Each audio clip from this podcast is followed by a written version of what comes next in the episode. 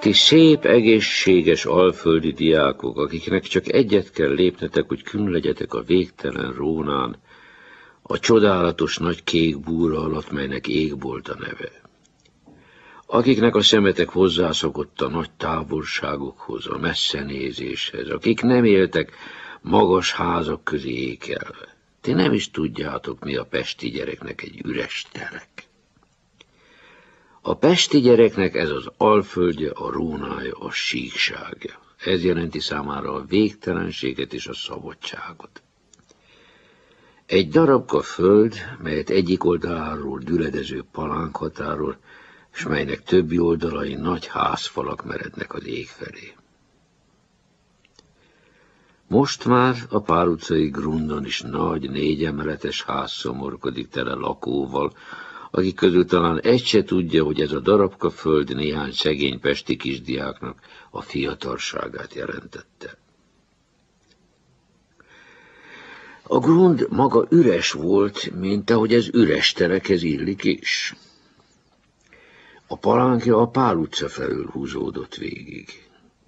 Jobbról-balról két nagy ház határolta, s hátul, igen, hátul volt az, ami a grundot nagyszerűvé, érdekessé tette. Itt tudnélik egy másik nagy terek következett. Ezt a másik nagy tereket egy gőzfűrészelő cég bérelte, s a telek teris-teri volt farakásokkal. Szabályos kockákba rakva állott itt az örfa, s a hatalmas kockák közt kis utcák voltak, valóságos labirintus. 50-60 kis szűk utca keresztezte egymást a néma sötét farakások közt, és nem volt könnyű dolog ebben a labirintusban eligazodni. Aki mégis nagy nehezen keresztül vergődött rajta, az egy kis térre jutott, amelyen kis házikó állt. Ez a házikó volt a gőzfűrész. Furcsa, titokzatos, félelmes kis ház volt. Nyáron a vadszőlő véges végig befutotta, s a zöld lomb közül befögött ki a karcsú és fekete kémény, amely az óramű pontosságával szabályos időközökben köpködte a tiszta fehér gőzt. Ilyenkor azt hitte volna az ember a messziről hallotta, hogy a farakások közt valahol egy gőzmozdony kínódik, amely nem tud elindulni. A házikó körül nagy otromba fás kocsik állottak. Időről időre az egyik kocsi odaállott a ház eresze alá, s akkor recsegés, ropogás hallatszott. A házikó eresze alatt volt egy kis ablak, s az ablakból deszkavájú nyúlt ki. Mikor a kocsi odaállott a kis ablak alá, egyszerre csak potyogni kezdett a deszkavájúkból az aprófa, s szinte csurgott a nagy kocsiba, olyan szaporán jött.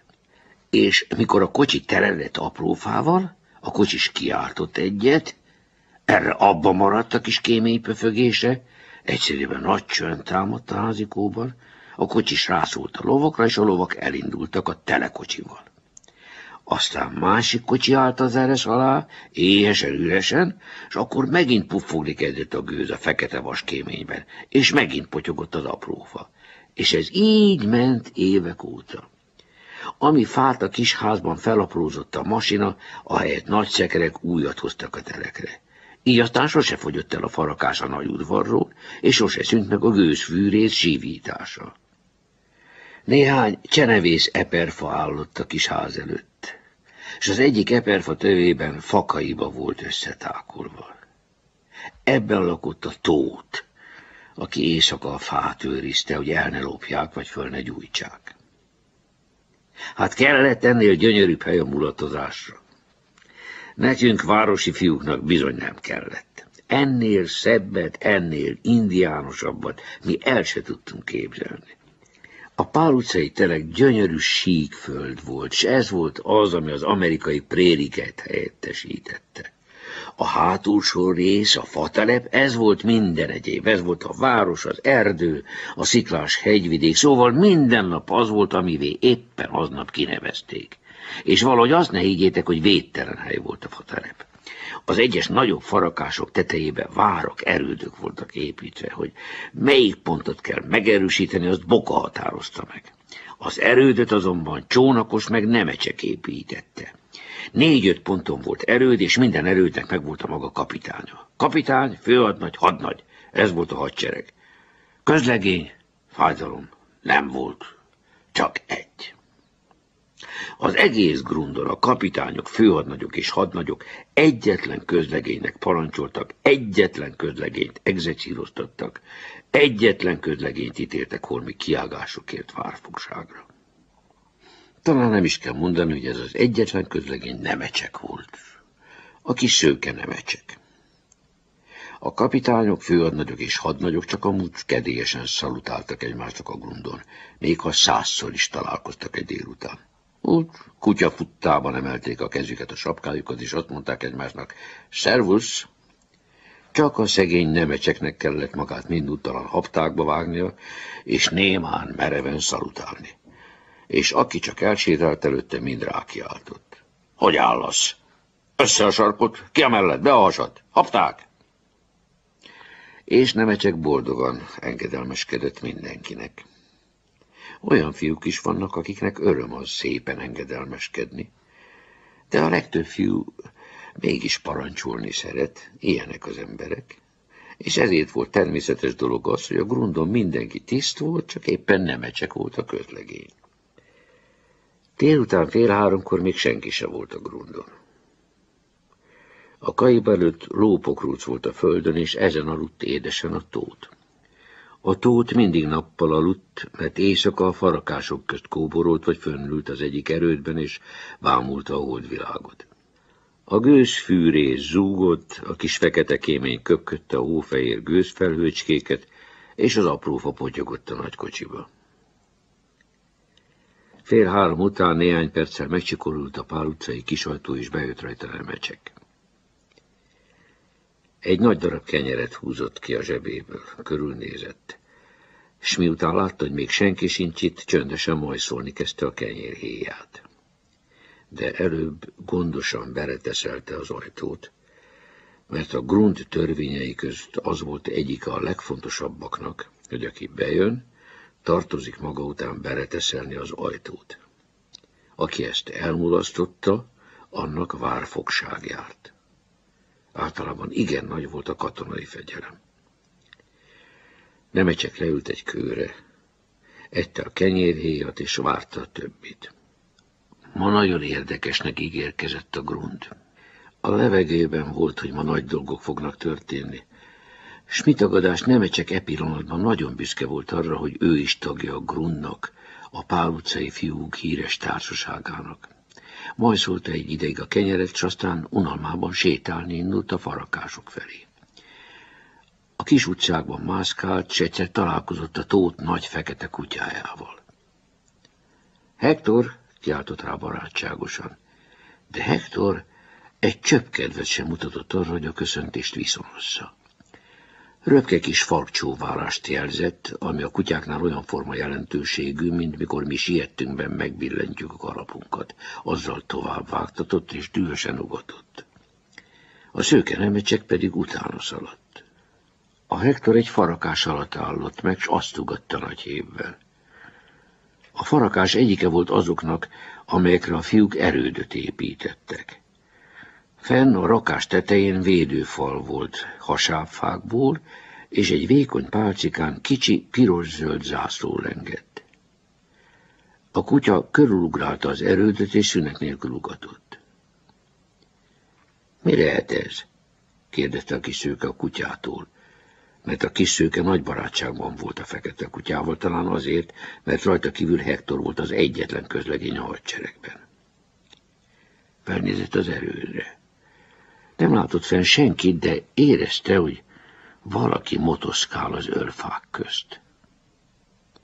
Hát neki indult és fölkapaszkodott a kiálló végeken. Feleúton volt, amikor tisztán és világosan hallott, hogy valaki teszi-veszi fönn a fadarabokat. Dobogni kezdett a szíve, és most kedve lett volna visszafordulni, de mikor lenézett és le meglátta Hektort, megint kibátorodott. Ne félj, nem ecsek, mondta magának, és óvatosan kapaszkodott tovább.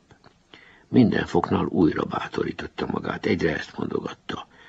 Ne félj, nem ecsek, Ne félj, ne mecsek! És felért a farakás tetejére.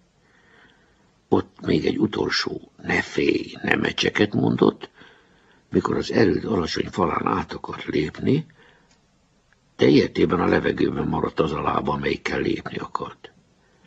Jesszus! Kiáltotta, és hanyat homlok kapaszkodott vissza lefelé a fogokon.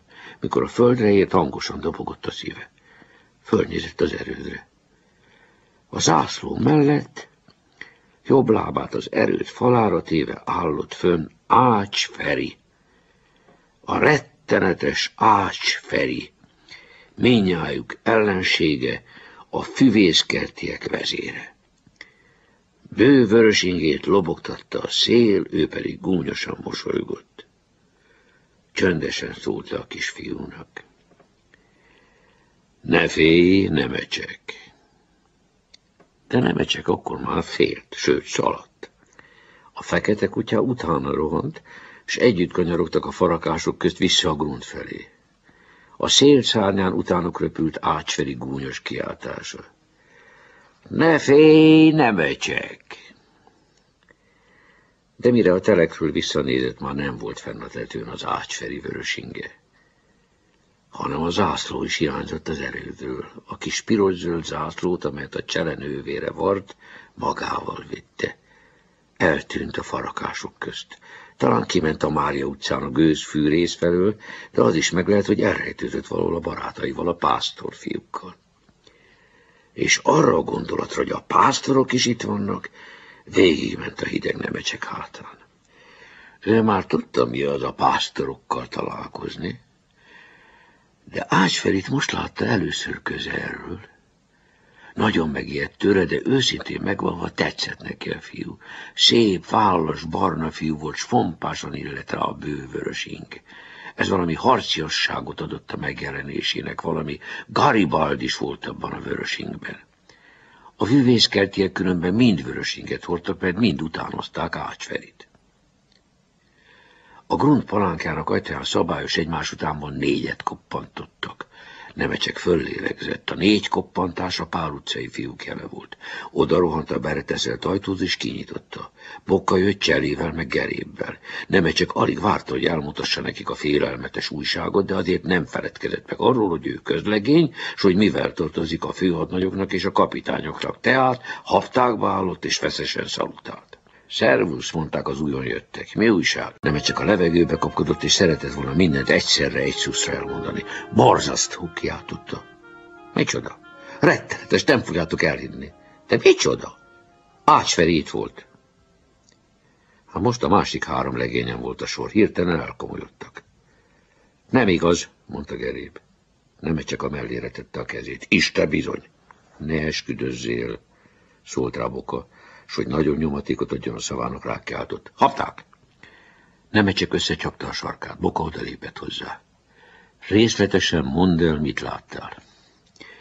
Mikor oda mentem az utcák közé, mondta, a kutya ugatott. Utána mentem, és valami recsegést hallottam a középső citadellában. Fölmásztam rá, és fönn állott ácsferi vörösingbe.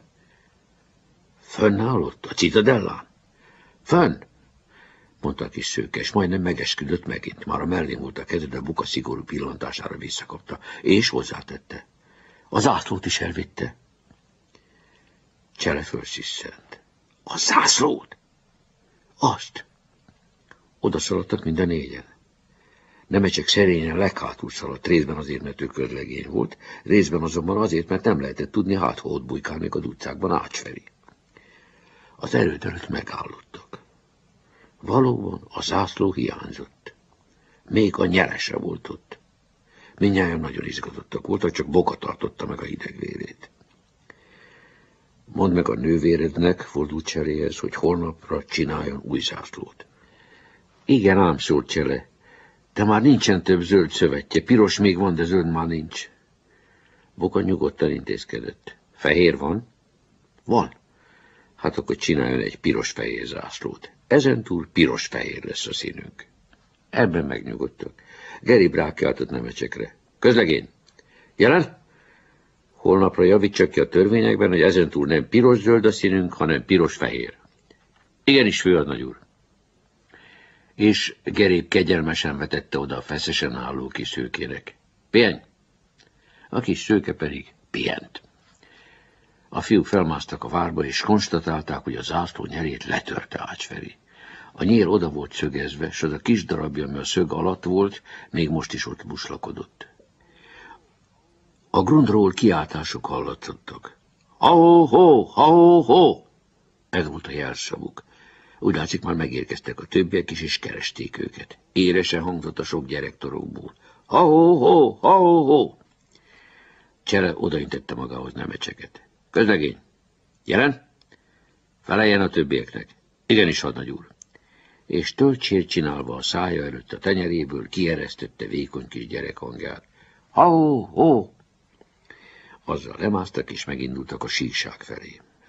A síkság közepén csoportba verődve álltak a többiek, csónakos, vejsz, kende, kolnai és még néhányan. Mikor Bokát meglátták, mind hapták beállottak, mert ő volt a kapitány. Szervusztok, mondta Boka. Kolnai kiállott a csomóból. Alássa jelentem, mondta, mikor bejöttünk, a kiskapu nem volt bezárva. A törvény szerint pedig a kapunak belülről be kell reteszelve lennie. Szigorúan nézett hátra Boka a kísérete felé, és a többiek is mind nemecsekre néztek.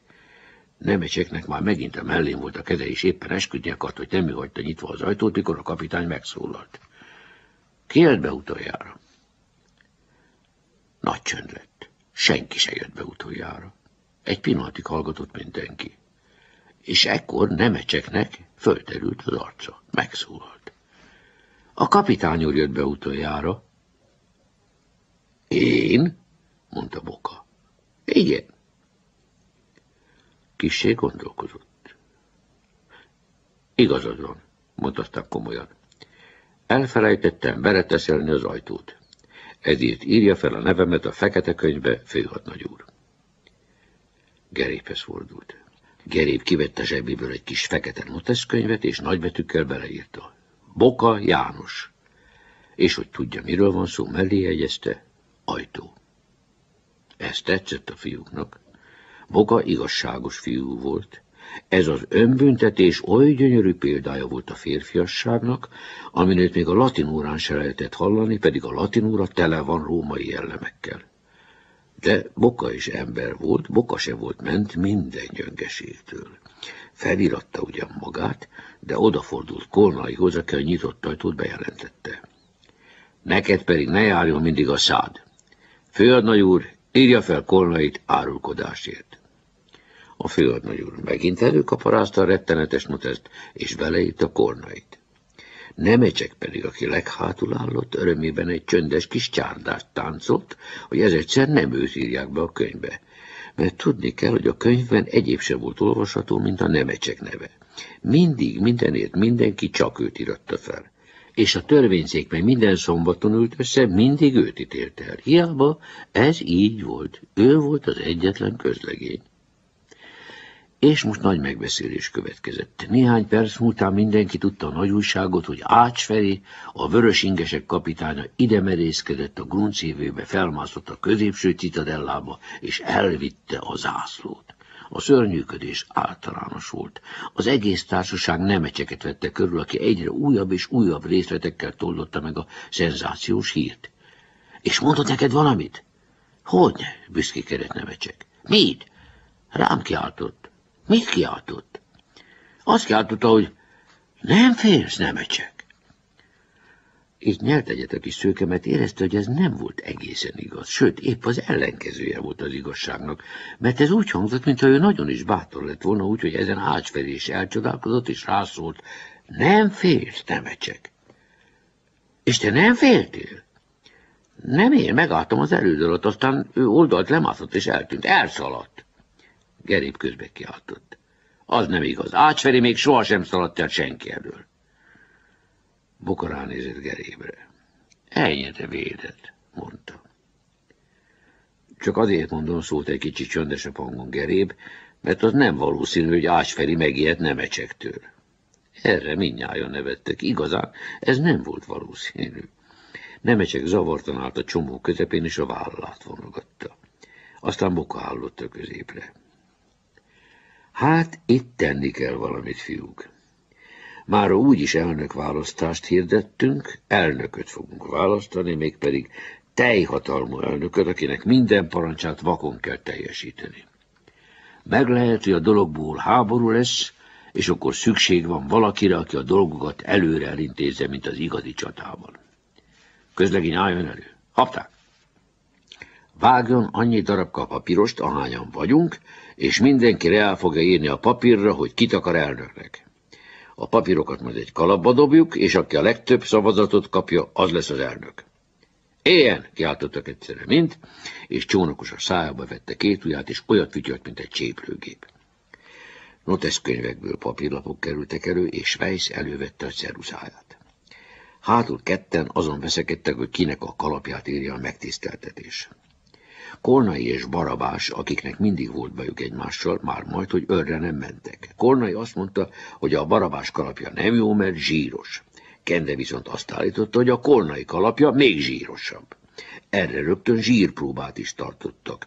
Kis késsel vakargatták egymás kalapjában a belső bőrszalagot. De már akkor késő is volt. Csele odaadta közszérre a csinos kis fekete kalapját. Hiába, kalandolgában cserén nem tett túl senki. Nemecsek azonban, legnagyobb meglepetésre, ahelyett, hogy szétosztotta volna a szédulákat, felhasználta az alkalmat, hogy a közfigyelem egy pillanatra felé terelődött, és piszkos kis kezébe szorítva a cédulákat előlépett. Haptákba vágta magát, és remegő hangon így szólt. Kérem, kapitány úr, az mégse járja, hogy én itt egyedül legyek közlegény.